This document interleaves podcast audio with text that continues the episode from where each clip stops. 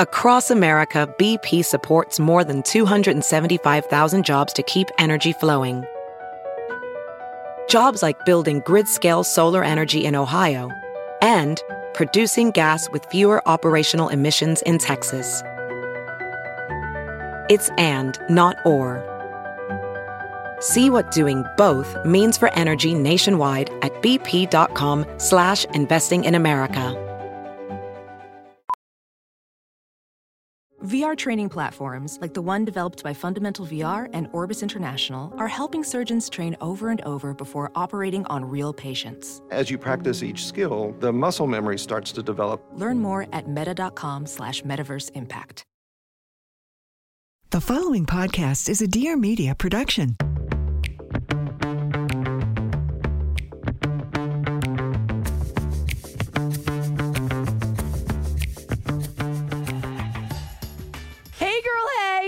Welcome back to my weekly podcast, Taste of Taylor. I'm your host, Taylor Strecker, and today I have a blast from my past joining me.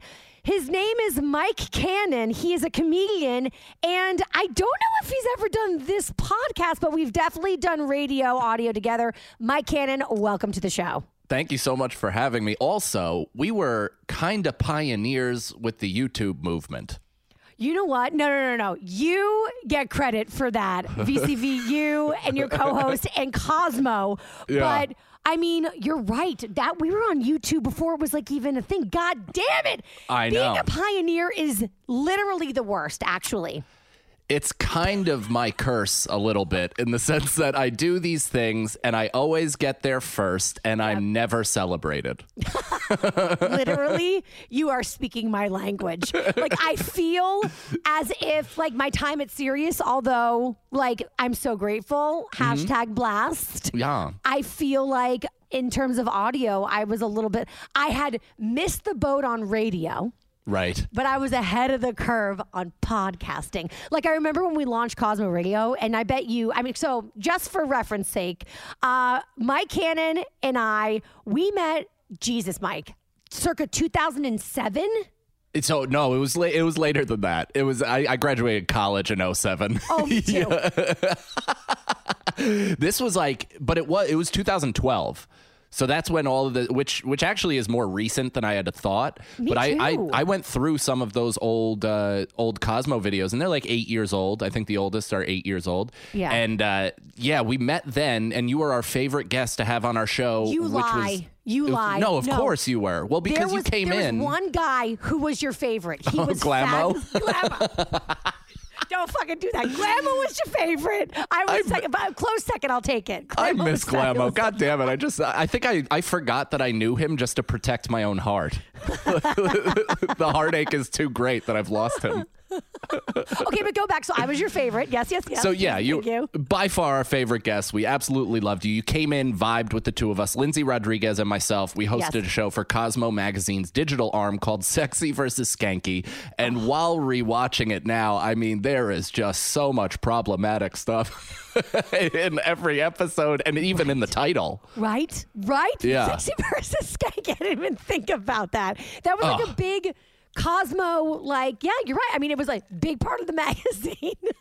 Yeah. and they even built a YouTube show out of it, a series. They built and and they had like they had kind of the idea of how to do it, but the execution or something was something was completely off. Probably the title of the show, but we we we were kind of supposed to be like a well-rounded almost woke version of what they typically put out because Cosmo back then especially was like pretty judgmental Oh yeah, about which is why about they, women. they cast me as the host of their morning show. I was Right. the biggest judgy bitch ever. My favorite part though was being a part of the world of Cosmo.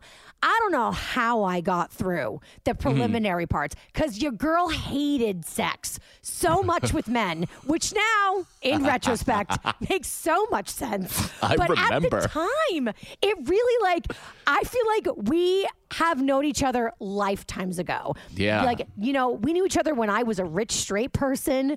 Uh, Yeah. You were you weren't single, but you definitely weren't married, and know, you definitely weren't a dad. So I definitely I had no responsibilities. I had no level of maturity whatsoever. I was dating the girl I met in 10th grade and still wasn't sure what that was going to be. or you know, or I met her in 5th grade as a matter of fact. But like, you know, all that stuff it's so bizarre to run through that and see where we were at in our lives and thinking that I had, you know, I don't know about you, but I thought I had like everything figured out. out and it Me was too. all kind of on the slow rise to the top. Yeah, so that's so 2012.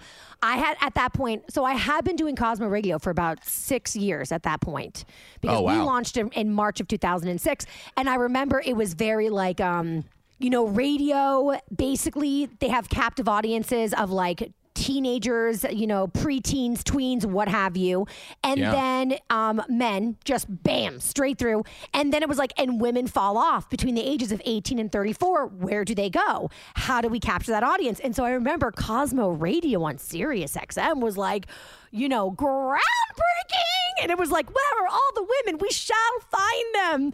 And so we did. and little did we know, we were setting up the entire podcasting industry.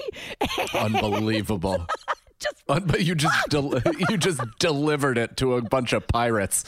literally. but yeah, it was 2006, and like I remember after the first couple of years, it was like we found the demographic, the missing demographic, Mm-hmm. and then uh, immediately lost them the second podcasting came around. But that was okay because Sirius chose to fire me. You know that, right? Oh yeah, I do know that, and I also know that like that Sirius bundled. the- They they they like screwed up the whole thing, right? Because so while you guys definitely figured something out and found that lane of like podcasting, then Sirius was like niche market. Perfect. We're going to hire somebody that was famous 15 years ago that nobody could give a shit about, that can't speak coherently into a microphone, and we'll have them host that show instead.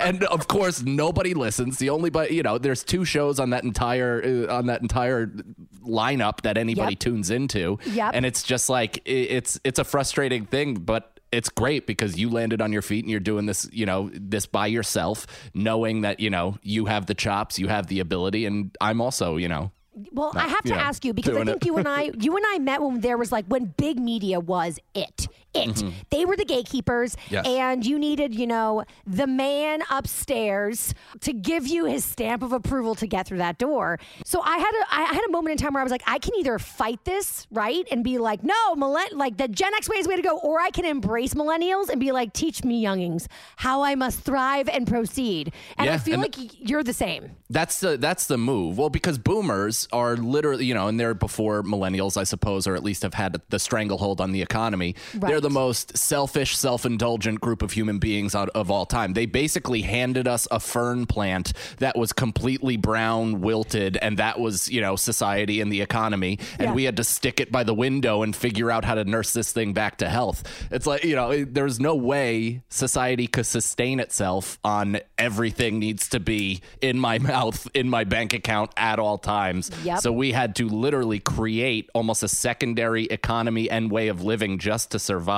And meanwhile, we're getting saddled with hundreds of thousands of dollars in, in uh, college debt, in credit card debt, all this stuff that none of our parents had because they were able to buy a house with eleven dollars in their bank account, you know, and and a, and, a sh- and a job at the shoe factory. And it's like all of us are making six figures, and it's like it's it's I can't I can't get a house. I can't I can't find a place to live. I'm getting sucked dry here. It's crazy. It's insane. I have to ask you, like, you know, do you like where we were? Like, do you long for the days of when big media was in control? Or do you think we, as talent, are so fucking much better off? Because you and I did get the stamp of approval in a couple areas, you know? It- it- at a couple areas, yeah. I mean, there's definitely there's like pros and cons to each thing. It's nice when you get the stamp of approval, and I understand why people are a fan of that, especially when they've been rewarded for living that life. Yes. But also, I I got that early, and then I didn't. And then I was basically told to go fuck myself by by the industry, and I had to then develop, you know, comedy. I'm so glad that I'm a comedian because if I didn't have that as an outlet or a skill set to kind of fall back on and concentrate on, and if I was just an actor that's sitting here waiting for an audition, you know, and, and uh, the the possibility of a job on the horizon, but just waiting and not creating anything on my own, I would lose my mind. So it forced me to kind of develop skills where now not only am I a stand up comedian, podcaster, I do radio, I'm an actor, but I also subtitle videos, I'm post production, I'm a PR agent, like, you know, I'm a social media person. It's like all of these different things I now know. And it's so fun to be able to tell people that had that high standing in the business to like eat shit. Because, Right. because a lot of the business wants to behave and act as though that is still intact. So we can give you the stamp of approval. We can get you the jobs. It all depends on us. So just sit tight. Be sure to, you know, rely on us as much as humanly possible. It's like an abusive boyfriend. But there is no greater feeling in the entire world than having all of it under your own control and being like, eat shit, person. when I saw Sirius being like, "We're getting into podcasting," I was like, "Suck my labia, fuck you." I hope SML is a t-shirt you're working on because that is that is awesome. I gotta work on the merch. Merch is a motherfucker. Oh But- yeah. oh my god! I was talking to somebody recently, and they were like, "So you've got to get merch," and I was like, "Okay." And she was like, "Now, yes, of course you'll lose money on it," and I was like, "Then why are we doing it?" because the people that do buy it feel more connected to the product and then they'll probably pass it along maybe or you know you could ship an entire box to some poor country in Africa and have them wear it like the last Super Bowl losers. Oh my god! But yeah, it is. Uh, we are in interesting times, but we. We were babies when we met, and uh, Yeah. I literally blast in the past. Speaking of Super Bowl, Mike, obviously, like we follow each other on social media because we've known each other for a million years, but and also we crossed paths a lot at Sirius because while I was Mm-hmm. at Sirius, you were doing a lot of work. What shows were you on when I was there? Was it was it, I think it was Opie and Anthony when I was so I did uh, right first it was Opie and Anthony after show. So I've gotten into that entire world just through Sam Roberts, who that's that's our mutual friend. We love Sam. I, I love Sam. He's he's truly, and I really mean this. He's kind of single handedly responsible for bringing me into that world and having me be like a consistent part of Sirius because I got to do his after show. From that, I met you know Anthony or Opie and Anthony. I've done their individual respective shows. I did Opie and Jim when that was a thing. Then I did Opie's a- afternoon show. Then I did Jim and Sam. I did Sam's like late night weirdo show that a bunch of truck drivers would like DM me nudes of them like doing crystal meth off of a hot chessboard. It was so weird. What? Oh yeah, that's a dude. That is a real thing. This guy who's no longer with us, R.I.P. Oh, I'm not going to say his name, but he was Okay. a he was a good guy. He was a truck driver, but I remember he like you know I talk pretty openly about smoking pot. Yeah. and sometime other. And about you know I've I've I've done cocaine in my past and I've kind of joked about it and stuff, but certain people take that as like a green light, like yeah he's a degenerate, I'm a degenerate, I'll show him my degeneracy, and so this guy put a torch to a glass tube that had like a rubber uh, extension to it and he and then he like lined out crystal meth and put the torch to the thing and then bl- took a hit of the meth through his mouth the hot tube and then took it down looked into the camera of his phone and was like blew out a plume of meth and was like, right? And I was like, no, dude. No. Hey, guess what? Fucksing around with cocaine in your fucking degenerate 20 year old years and doing meth are night and day. Okay? I want to be clear on this. They're not even kissing cousins. They might seem like it, but they're not. meth is, I'm sorry. I'm, I, I'm, I'm way less judgmental than I used to be. Meth is oh. shameful. Mm-hmm, it really mm-hmm. is. Dude, not only that, but like a week after that, he was like, man, I'm going through it. My wife wants a divorce. And I'm like, yeah, I can kind of see why. Like, I, yeah, I get it, dude. Like, maybe Oh, just go to rehab or I something. miss my radio listeners so much. they're they're such an interesting sect of people. You know, it's like are. It's like it's like if carnival workers made a living wage. so here's here's the deal and i will say this this you know mystery demographic of women that we found i now know why they weren't in radio and we brought them back in because that's radio right Yes. there and usually women between 18 and 34 are like i don't know getting an education looking for a man having children being a role model Yeah. and so i feel like that's why they went away me being such a degenerate brought them back into the fold you're welcome everybody for ruining everything but no it's funny because there was always like i remember at Sirius it was very like Oh, that girl station, like the only Right. female programming across the board, right? That girl station. And I remember like comparing notes with, let's say, Sam Roberts, for example, mm-hmm. and he would be like, your audience is so like like lovely and smells good and intelligent and funny and like they have a disposable income like what is that like Because, you know a lot of i mean male programmed radio it's just it's a special breed of audience i mean Oh. and listen Yeah, and like moderately evil. like I was gonna say, listen, my girls Yeah. can be brutal, but mm. They've got their shit together. They've only smoked a little Yeah. bit of meth, yeah, yeah, just a dab. and they don't keep it like on the down low.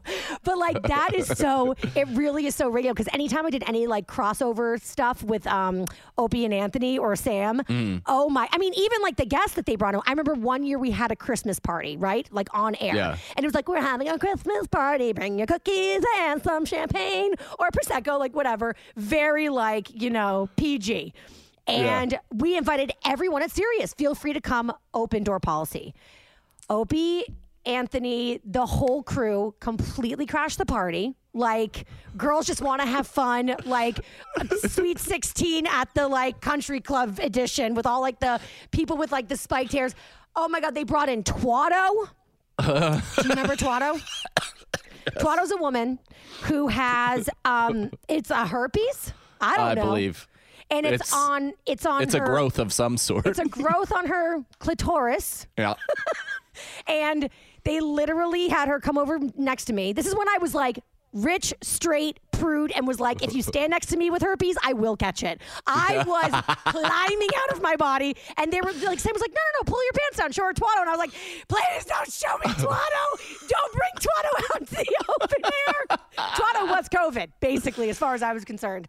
Yeah. And then they brought in like Princess Diana, who was like a drunk listener. Oh, that poor woman. I Yeah. think also rest, rest in peace. I think. Yeah, I think so. Yes. I think she's no longer with us as But of last my year. My goodness, you know, and of course, it, I mean, I feel like anyone who knows Howard Stern, you know, like the Motley Crew with which he ran, but it really Right. is like, do you feel that same degenerate energy in the podcasting audience?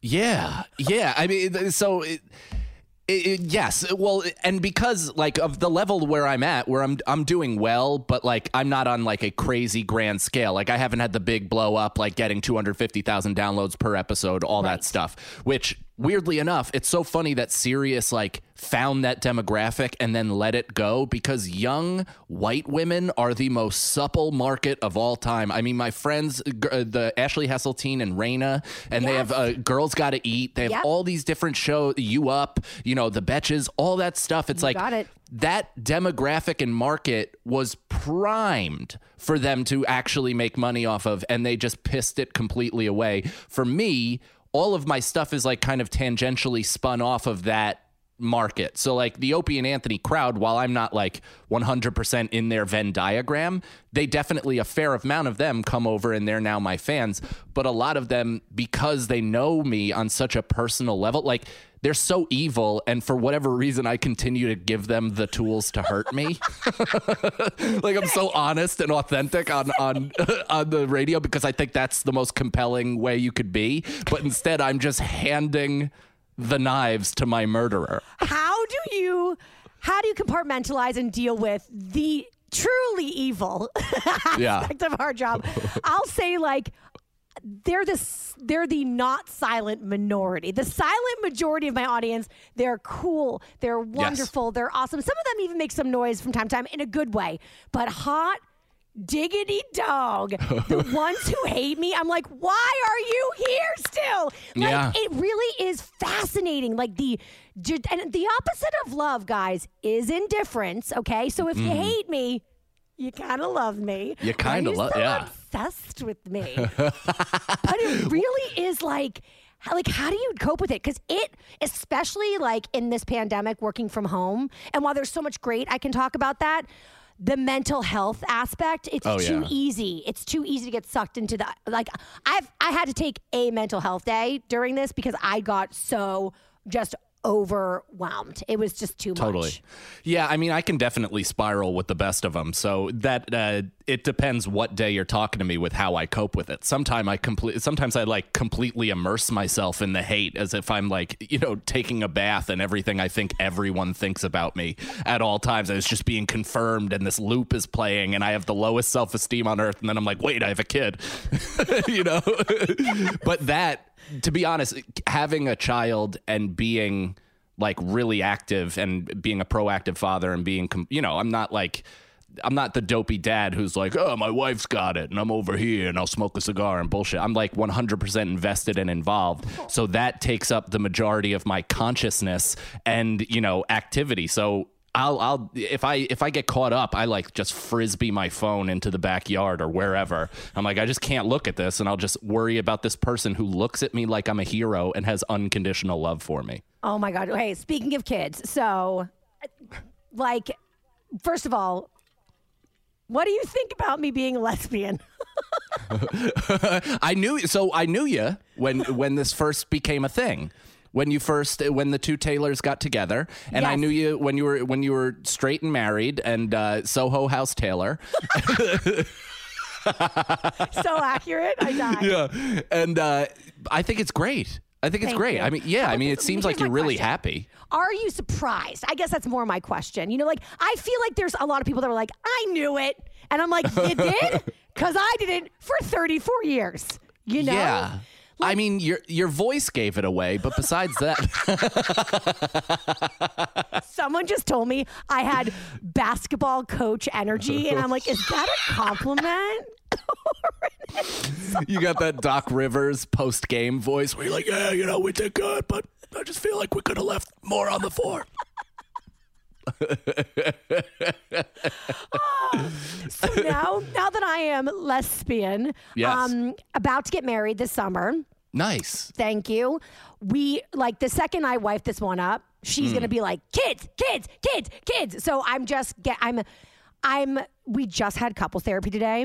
And she Mm-hmm. was like, you know, like we have like our list of things, you know, which is kind of funny because when you have couples therapy every two weeks, sometimes you're like in a great place, but you have to bring up shit from two weeks ago to like, Yes. you know, work through it. But she was like, yeah, I'm pretty good. We haven't fought. She was like, so I guess I want to tackle like the big future stuff, you know? So like, like for me, it's like you know combining finances. I'm freaked out, um, Yeah. but we'll get there. But like then it's definitely kids, and for a long time, like she's been really worried about me really wanting kids, you know. And I always say this: it's like I love Taylor Donahue more than I love not having children. But what do you get from that statement? You get, that gets I'm willing to give up. but is, isn't that what happens? Yeah, no. kind of. I, I mean, uh, you're right. You're right in the sense that the only person. So I probably when I talked to you for the first time, I made it clear that I was anti-marriage, even though that I was with my wife forever. You know, and I knew that I was going to be with her forever. I thought you guys were just like, yeah, you were gonna like uh, Goldie Hawn and Kurt Russell it, right? It was just gonna be like Yeah. forever non-married. We And choose to be was- together every single day, kind of a thing. Yeah, exactly. And that was good. That was kind of how I still view life. Like to be honest, like I'm I'm I'm just with her forever. That's it's been my same commitment for a really long time.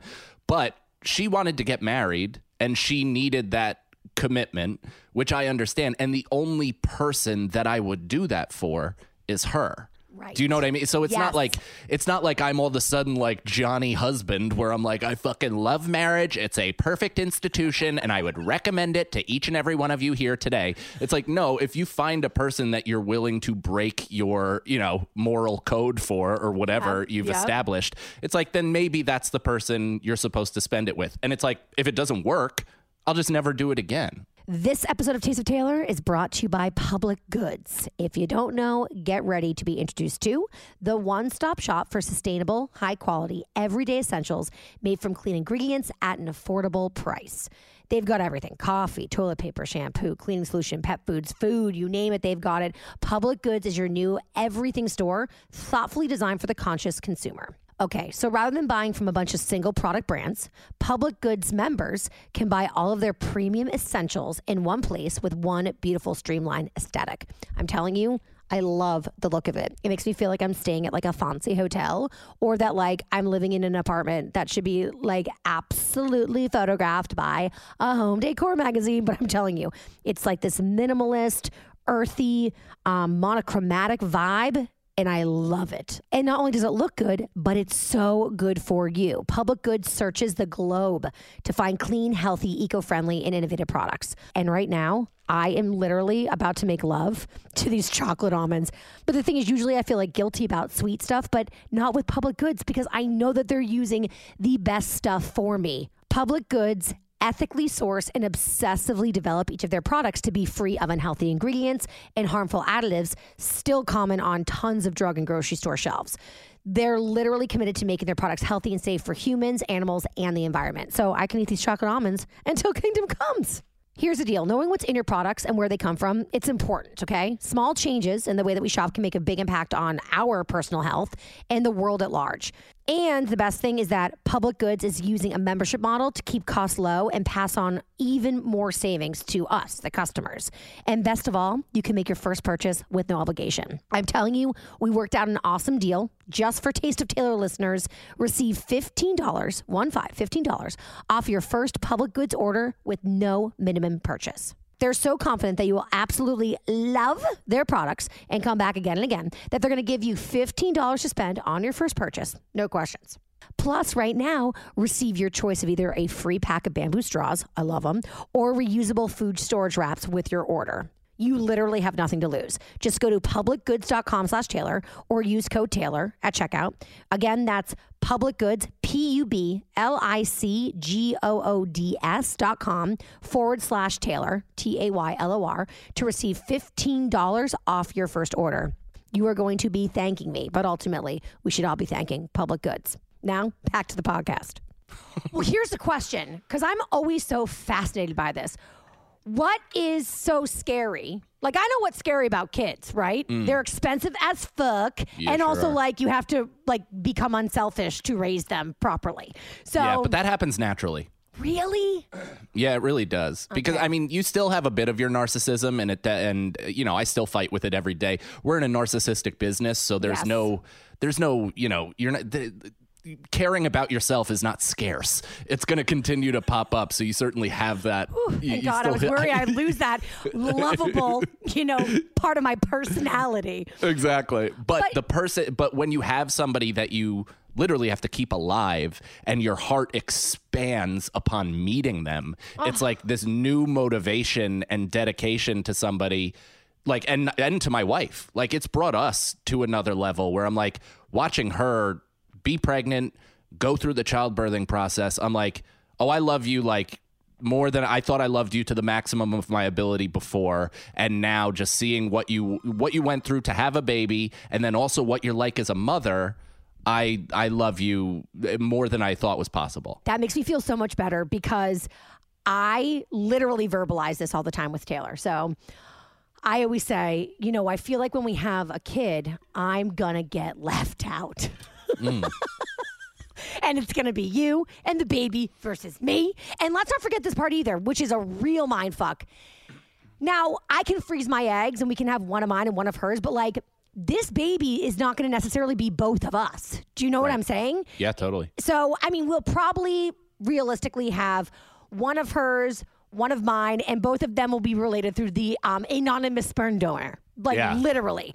But I do, I get this this fear that it like it won't make our love grow. It will actually eat away at our love. I you see. know, were you scared about that at all? Like, bring me first of all. Let's go back to you being like, okay, I'm gonna do this thing that's so scary to me, and I'm gonna get married. Like, how did you Mm-hmm. get there? And for lack of a better phrase, how did your wife whittle you down to do the thing yeah. that you did didn't want to do? she she eroded my code of ethics. Um, I I think it was just like. I, I grew up a little bit since Sexy versus Skanky, obviously. Like, you know, it, I'm still the same ass. I make the same type of jokes. But in terms of interpersonal relationships and how I view, you know, commitment and that stuff, I've I've completely evolved over time. And so we would have I went to therapy individually. My wife went to therapy individually. We had probably less than a handful of joint sessions as well.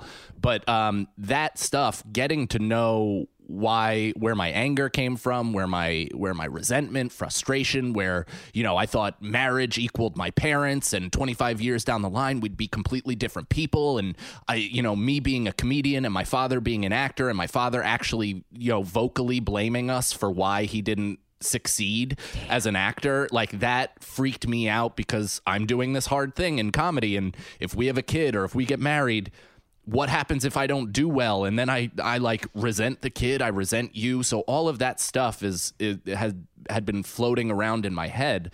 But you know going to therapy and actually finding the root of the issues and where those things come from and the insecurity that set me on a path where I could at least like be confident in certain decisions, including marriage, you know? So when you did get married, were you like all in, 90% in, 50%? Like, were, was there any worry that like then just dissipated over time? Or like No. when you did it, you were doing it? Yeah, I was doing it. You know, I I mean, we we'd known each other. What was I? Thirty one. It was 2016.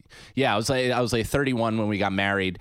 Um, and I was in like you know at that point it was just I was a full time comic for a couple years at that point. I was touring, things were going okay. You know, I I knew uh, my wife her business was was getting off the ground and she was doing really well, and I was really proud of the fact that we've both built our own careers. You know, and that's that's something for that's also why I was pumped about having a kid. It's like you know, I grew up in a house where my dad used to act. He didn't anymore. So Right. that dream's gone. My Right. mom didn't work. She took care of us. She was incredible. But there was always resentment floating around that was probably more about them looking at themselves and not about us. Totally. But that that vibe and tension always fucked me up but the fact that my wife and I have like kind of you know taken initiative and and and gone after the things that we wanted to do and accomplish made me like oh okay we're different like you know we're we're kind of we're we're framing this entire experience in a different way Yeah, you're carving out your own path, you know? It's Yeah. like the thing is, it's interesting because, like, God bless parents, but no matter what they do, they fuck us up somehow, right? They, oh yeah They can't I'm- help it. i'm fucking my kid up probably just by doing this podcast hundred percent. But that's the thing is that you know, I feel like you either repeat the cycle of your parents, you know, failures, or Mm-hmm. Yes. you identify them, usually in therapy, and Yes. then you can break the cycle. But you have to like actively break the cycle. Mm-hmm. So, but okay, I have another question, and I can't believe I don't know this. You and Jess. Is it Jess? Nicole. Nicole. Nicole. Sorry, sorry, Jessica's sorry. my sister, Jess- weirdly and enough. Jess is who I also have sex Sam's with. wife. No, I'm kidding. Sam's wife. You and Sam don't share the same wife? Okay. Um, No. Uh-huh. You and Nicole. you and Nicole have been together since you were how old? Uh, I mean, on and off. We literally started in huge quotes dating when we were 10 years old. We were next door neighbors growing up, like best buds, played basketball uh, together. Basketball di- no, not basketball diaries for love, Love and basketball. I know. Oh, I know. Um, Yep. I was well. I was gonna say, what is it like to marry somebody that you've been in a constant relationship with? But you've had like, how about this? So you were off and on, but did you ever have like a serious relationship with anyone Yeah. else? Oh yeah, you did. Yeah, same same as her. I mean, I wouldn't. I've only had one other serious relationship, and we dated for like three, three and a half years, also off and on. Which in our off times, Nicole and I would kind of come back to each other and like hook up, and then go on our separate path. but I just that relationship was also extremely toxic and a lot my fault.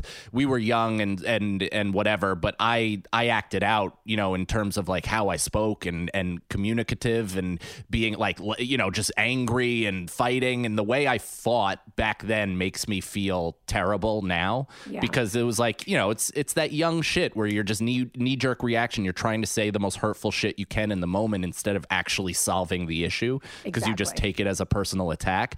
And so that relationship actually helped me with first seeking therapy because I knew that you know I I couldn't sustain that type of I, I didn't want to sustain Right. that that level of anger and uh, I mean I'm still an angry guy but that that was certainly spiked but it's like and also what I wanted out of a partner. I didn't want the two of us to feed off of the toxicity and and kind of do this tornado of a, you know, you said this and then I said this and you did that and you did that and it's almost like a game show where we were trying to beat each other at who could be more terrible. Exactly. It- That, that there's two kinds of ways relationships go. Either you're fighting against each other, which is like, what are we fucking doing, or you're mm-hmm. working together to Right. build a life together. Okay, so after we get married, we do the damn thing. We're good with it.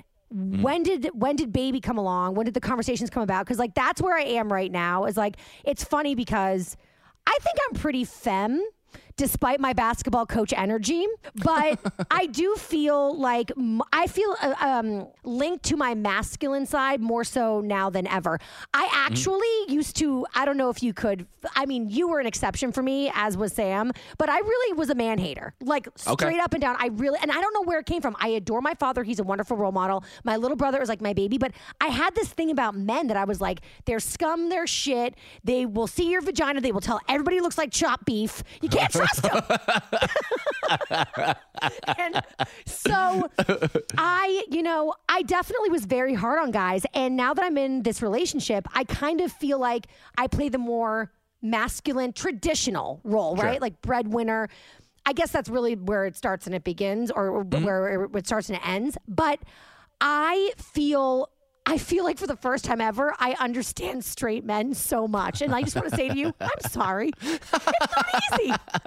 It really isn't. It's it's not, and nor is being a woman. I think I think one thing everybody could glom from each other is that every single human is having a rough time on this rock hurtling through an infinite abyss. True that. But I will say that it's funny because now, like, I find myself gravitating toward men to be my role models, if you will. Aha. You know? So like Yeah. Tay's and I my my Tay, her sister is the exact same age as me. I fucking love her. I consider her one of my best. I consider her a sister, like a best friend sister. She's so fun and so great. But her husband, I really like connect to. Like he's like my mentor.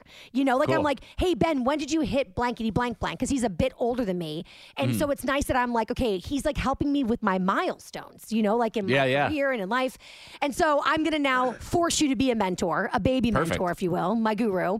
So walk me through the baby process because my I'm freaked the fuck out. Like I really Yeah. am. And like when Taylor I mean- in, ther- in therapy today was like, she's really turned a corner. I'm like, who are you hanging out with?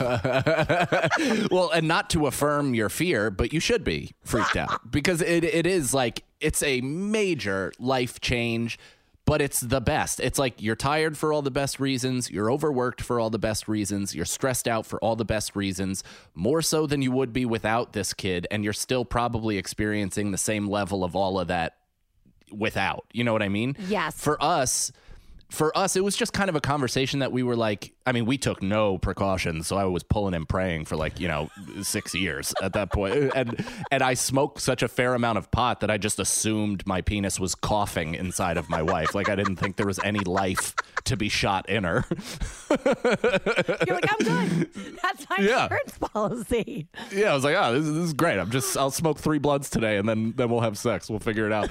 so what I didn't know, and, and we had, you know, passive conversations. If it happens, it happens. Great. If not, you know, eh, no sweat. Who cares?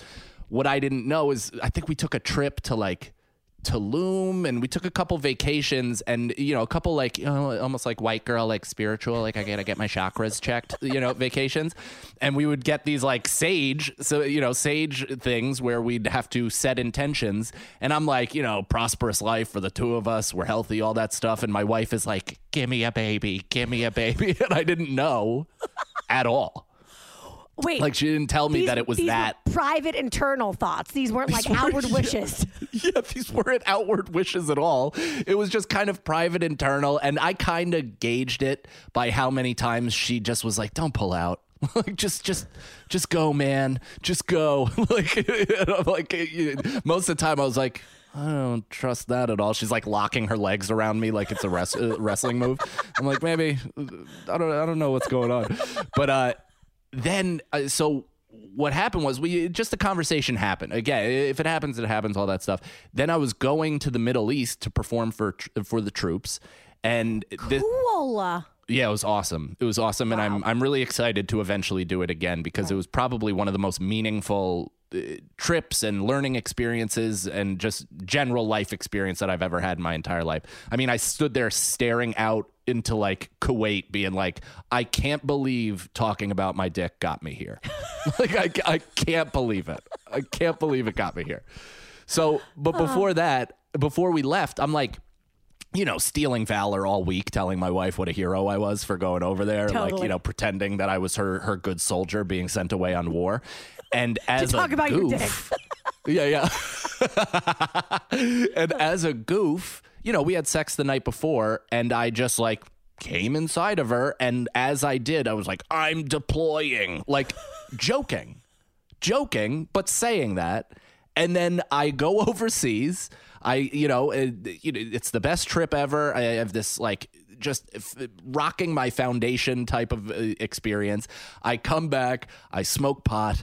Um, she's not there. It's like a 24 hour trip home. I'm all like, you know, weirded out and crazy. I'm sitting there with my cat and I'm smoking. She gets back like an hour later and she's like, oh my God, it's great to see you. It's two weeks. We haven't seen each other. She's like, oh, I feel weird. I think I should take a pregnancy test. And I'm like, oh. I'm like, what? And she's like, yeah, I have one right here. And I was like, what? Like, what's going on? And so she just walked in the bathroom, pissed on the stick, and then instantly got in the shower. Which I should have been like, wait, what was that? Like, don't you want to wait for the results? Like, what the hell? Would you just piss on your ankle? Like, why are you? What, what just happened? So eight minutes later, she's like, "All right, come in. Can you can you check the test?" And I walk I walk in, and like you know, usually you see on the box it's like a red a red cross or a, like a faded pink one. Mine looked like it was carved with a knife.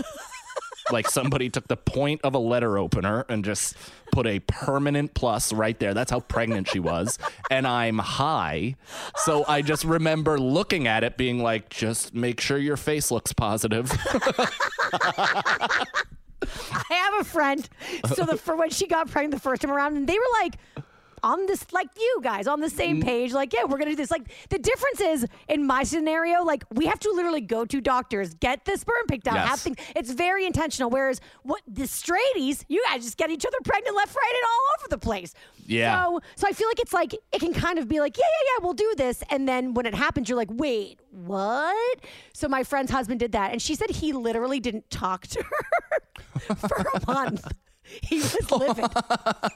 and she was like, hey, motherfucker, how do you think we got here? Like, he was literally like, how did it happen? And she's Yeah. like, you came inside of me. Who did this to you?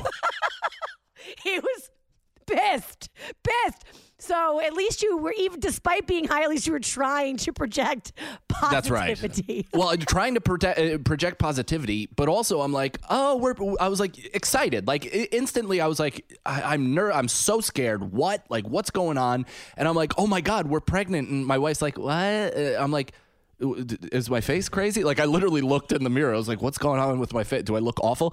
And she, and I'm like, "No, we're pregnant." And she's like, "You're not worried or mad or sad?" And I'm like, "I'm like, are you kidding? Like this is awesome. I'm so excited." And she's like, Good, because I took four pregnancy tests like five days ago and they were all positive. I think a lot of women probably know that they're pregnant well Yes. before the time that their partner knows. And for those very reasons, you know, it's like And it's so sweet that you weren't, but I bet there are a lot of guys, partners, whatever, the less maternal one, if you will, like Yes. stereotypically speaking, who are mad and Mm-hmm. sad and scared. yeah. I- I, mean, I was definitely scared. Right. Like being being afraid is reasonable. But like I, I remember, and I'm sure you're gonna have like a, a really similar experience. I'm not sure eh, which one of you are carrying first. Not but this I, said like, the fly. Ah, you're gonna let her give the take the first trip. shotgun. You send the you send the monkey into space first just to make sure it's safe. No, no, no. She'll carry hers and mine. Literally, Uh, yeah. we had this idea where she was like, "We should swap." I carry you. Actually, that was my day. I was like, "We should swap. I'll carry yours. You carry mine." And she was like, "No offense, but I don't want mine in your body." And that says a lot I know about what's me. filtered through there. Literally, she's like, "You really lived, so I'd rather keep mine here. And if you want me to house yours too, that's cool That's with me as well." Yeah. but it is like it is a visceral switch. Or at least it was for me. Like as soon as I found that out, my life was different. Like and I we we ended up I think 2 weeks later we had a trip to New Orleans planned, right? With the, with my family and a couple of friends and we you know, all this stuff. So I actually was like, "Hey, in solidarity, I'm not going to drink with you." Like right away. I said that I said that to my wife and she was like, "That's great, but we're going to New Orleans. You should have fun. And I was like, I will. so I I was like, but after that, I was like, after that, I won't drink. The whole She's like, yeah, pregnancy? Yeah. She's like, yeah, yeah, whatever, whatever. So I've taken, I mean, you knew me, Yes. sexy versus skanky. We would pound down like eight beers during a nine minute segment. It was awesome. Yes. But I, so I, I love drinking. It's so fun. But I, after the New Orleans trip, I went for the whole pregnancy, and then I stopped. And then once my son was born, I just kept going. So I'm not, I, I haven't drank in over two years. No And it's just because, yeah, I like being thin and have a jawline, but also like I like being that present. Like I was, I was an A plus plus plus husband during my wife's pregnancy. I'm still proud of the almost like Michael Jordan flu game performance I gave, you know, during my wife's pregnancy. And then I mean since I've also been a really great dad and I'm so happy and proud and impressed with my own performance that I couldn't in good conscience just go back to it yet. Where I'm like, you know, maybe eventually. I don't know if I'll never drink again, but right now I'm really happy with where I'm at. So there's no reason to like reintroduce alcohol back into my life. Way to really fuck it up for the rest of us, Mike. I mean, don't get me wrong. I was also like falling asleep at bars of comedy clubs, so it's probably a good thing that I, I took a fucking break. Can I ask another question? Are you done? With no more weed or weed still in the mix? Mm-hmm. Oh no, I'm I'm smoking pot daily. God damn it. I wish I could smoke weed. I really, for real, I would gladly trade in a doobie for like a bottle of wine. But yo, I, Yeah. ju- I get so weird. I get so Yeah. weird. No, I know. I'm not one of those guys. Like I, I love weed, and it's com- it's definitely changed my life for the better. It kind of took me away from being a judgmental Irish Catholic upbringing kid Yes. to being a more empathetic, more understanding, far more flexible and elastic of a human being. And you know that's why it's worked for me. But I'm not one of those people who's like, you just gotta do it, dude. It's like some people see. see the devil when they do weed. It doesn't. It doesn't work for everyone. me, literally. I'll also eat all the plates in the house. Like that is how hungry I get. You're like Cookie Monster. You're just eating plates. It's actually ter- precisely. It's so Cookie Monster. Oh, he was high. I just put that together. Nobody's known what these people have been pitching children for years. Oh man, no, Mike, you really you're making me feel like I could do this shit. Like I'm like, if my Cannon from Sexy Yes. versus Skanky can do this, Yep. maybe there's hope for thyself. Oh, there's a, you're going to be fantastic at Oh, it because you're you. you're you're you're detail oriented. You care. You're fun. Like being fun, especially in the young younger part of a of a kid's life. Right. It's like everything. I mean, you know, it's funny that you say you're worried that like it'll be the baby and and Taylor and Yeah. that's it. Yeah. It's kind of been that with me and the baby. Shut up. like he he i'm saying it quietly because they're like on the other side of the wall but he he loves me so much and is so obsessed and just like I'm his comfort blanket. Like I'm, eh, and it's because I'm so silly and like really, you know, I'm really loving and affectionate, and I, I'm just like, but I'm just this big giant clown that that is around all the time, and he he loves it. He loves laughing more than anything in the world, and it's completely like it's connected us from the moment he was born. So what you're telling me is maybe it will be me and baby ganging up on Taylor Donahue. And Yes. that I'm here for because she's always in the in crowd. I'm always on the periphery and I would Yep. love to serve up some karma to that bitch. Ha Yes. ha, we're against you. you, you have no understand. I've been outnumbered by women my entire life. I grew up with two sisters and a mother. I, you know, I've I've just had women surrounding me my whole life. Nicole's entire family are are females, right? All of them. Yes. And then I finally have a son, and I have this best friend, and it's me and my dude against against my wife. Oh, I can't wait to have somebody to help me fight this bitch. yeah. Oh, it's so good. oh my God, Mike, I am so happy we caught up officially. When was the last time we talked? At Maybe Sirius? on at Sirius, I think. Yeah, for sure. Damn. It's been such a long time. I, I'm, I'm. This is so great. I'm so glad uh, we got to do this. Me too. Well, it's all thanks to Instagram and you posting uh, a throwback to the Super Bowl sexy versus skanky that we did. How, That's what, right. Seven, eight years ago. Seven, eight years ago, in the great content wars of 2021, I had to post something. So Well, Mike, congratulations. You like really inspir- inspirational for real. I'm like, oh, that, that means a lot. Thank you. I feel like I maybe can do this. Uh, I know you can. I'm excited for you, and I'm I'm I'm genuinely pumped to hear all the updates because I want to I want to know how this goes. Well, at the end of the day, your girl needs content always. Got to keep it interesting. Got to keep one upping Yeah. myself. So the kid is, you know, it's inevitable regardless. Well, that's right. I'm about to be the biggest daddy vlogger on earth. You guys, uh, make sure to check Mike out. Uh, you've got two podcasts. One is called Irish Goodbye Podcast. Yep, Love that. Yeah. Story of my life. Storytelling pod. We talk about you know dr- drunken chicanery, comedy, fights, all that stuff. And then uh, the other one, here's the scenario, is like a kind of a, a structured hypothetical based pod where we do like what if scenarios, morality stuff, like super fun. Where you you know remember the stuff where you used to do with your friends like every Sunday when you'd wake up hungover in college. Yes. And you guys would just be like, so who'd you rather bang, this person or this person or whatever. Yes. It's like that kind of like just escapist, super fun. None of the, you know, we don't have to touch any of the problems that are going on in society, That's which what are we need. mounting. That is what we need right now. And then also, you have a comedy special, Life begins. Life Begins. I'm happy you said that because I wrote down Life Begin. Perfect. Which crazy. So crazy enough, I recorded and filmed it when my son was three months old. So I mean, going through the newborn phase and workshopping a, special, and also I have a bunch of uh, I have a bunch of special guests. So I have Jim Norton, Colin Quinn, Rich Voss, Bobby Kelly, and Keith Robinson doing interstitial stuff for my special. So I had to organize this whole thing, film the special, be on the road, workshop the material, and my kid is three months old which was like dizzying and insane. I can't believe I got to do it. And then the bit, what it's named after, is that I don't think life actually be- begins until the kid is six months old. That- Totally yeah. fair. Because, you know, people are like, life begins at conception or life begins at birth or life begins when the woman decides to keep it. Like, you know, whatever whatever people tend to argue. I was like, I actually don't think it's until six months when he can finally hold his own fucking head up. Yeah. And- I don't even and want then the special dropped. until it can hold its own head up. Thank you exactly. Why would you? They're useless.